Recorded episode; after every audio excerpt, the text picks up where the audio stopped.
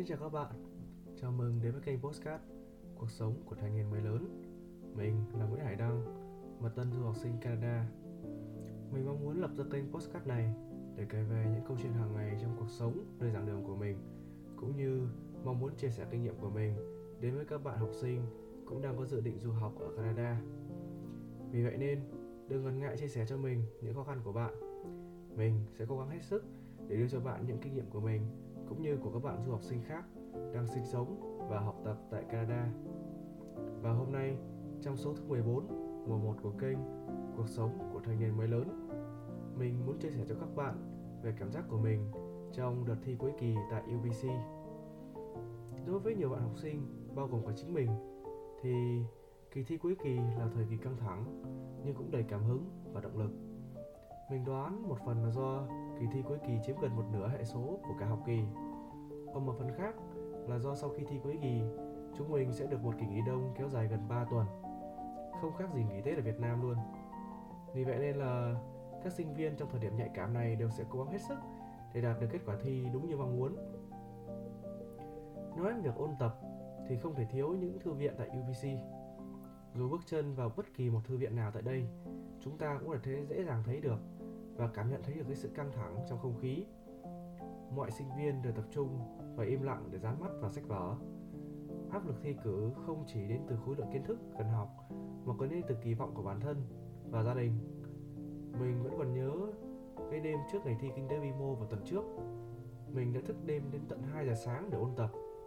Dù đã học cả một kỳ dài và ôn tập những kiến thức cần thiết trong uh, tất cả sách vở của mình nhưng mà thực sự thì mình vẫn luôn tồn tại một cảm giác sợ hãi trước mỗi kỳ thi. Nhưng mình thì không hề cô đơn.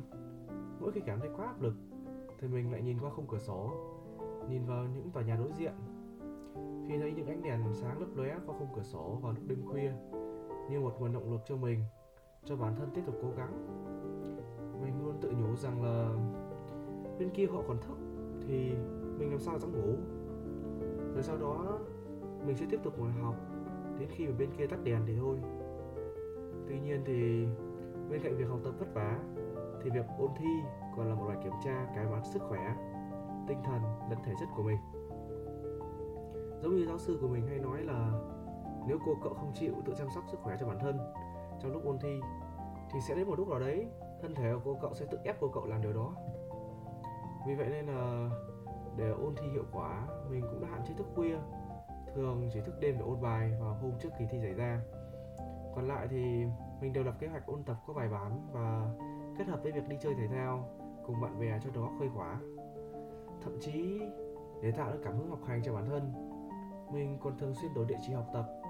Có hôm thì là quán cà phê, có hôm thì trong phòng mình. Thậm chí, đôi khi là rủ ngũ bọn bạn tìm một phòng trống rồi ngồi vào đó học bài. Một cách vô tình là việc đổi nơi học tập thường xuyên lại khiến, khiến mình quen thêm một số người bạn mới.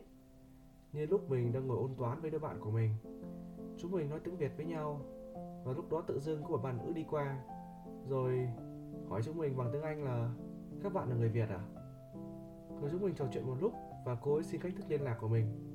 Chẳng hiểu sao rõ ràng cô ấy xin địa chỉ liên lạc của bốn người bọn mình nhưng cuối cùng lại chỉ nhắn tin với mỗi mình mình trong mấy ngày sau đấy.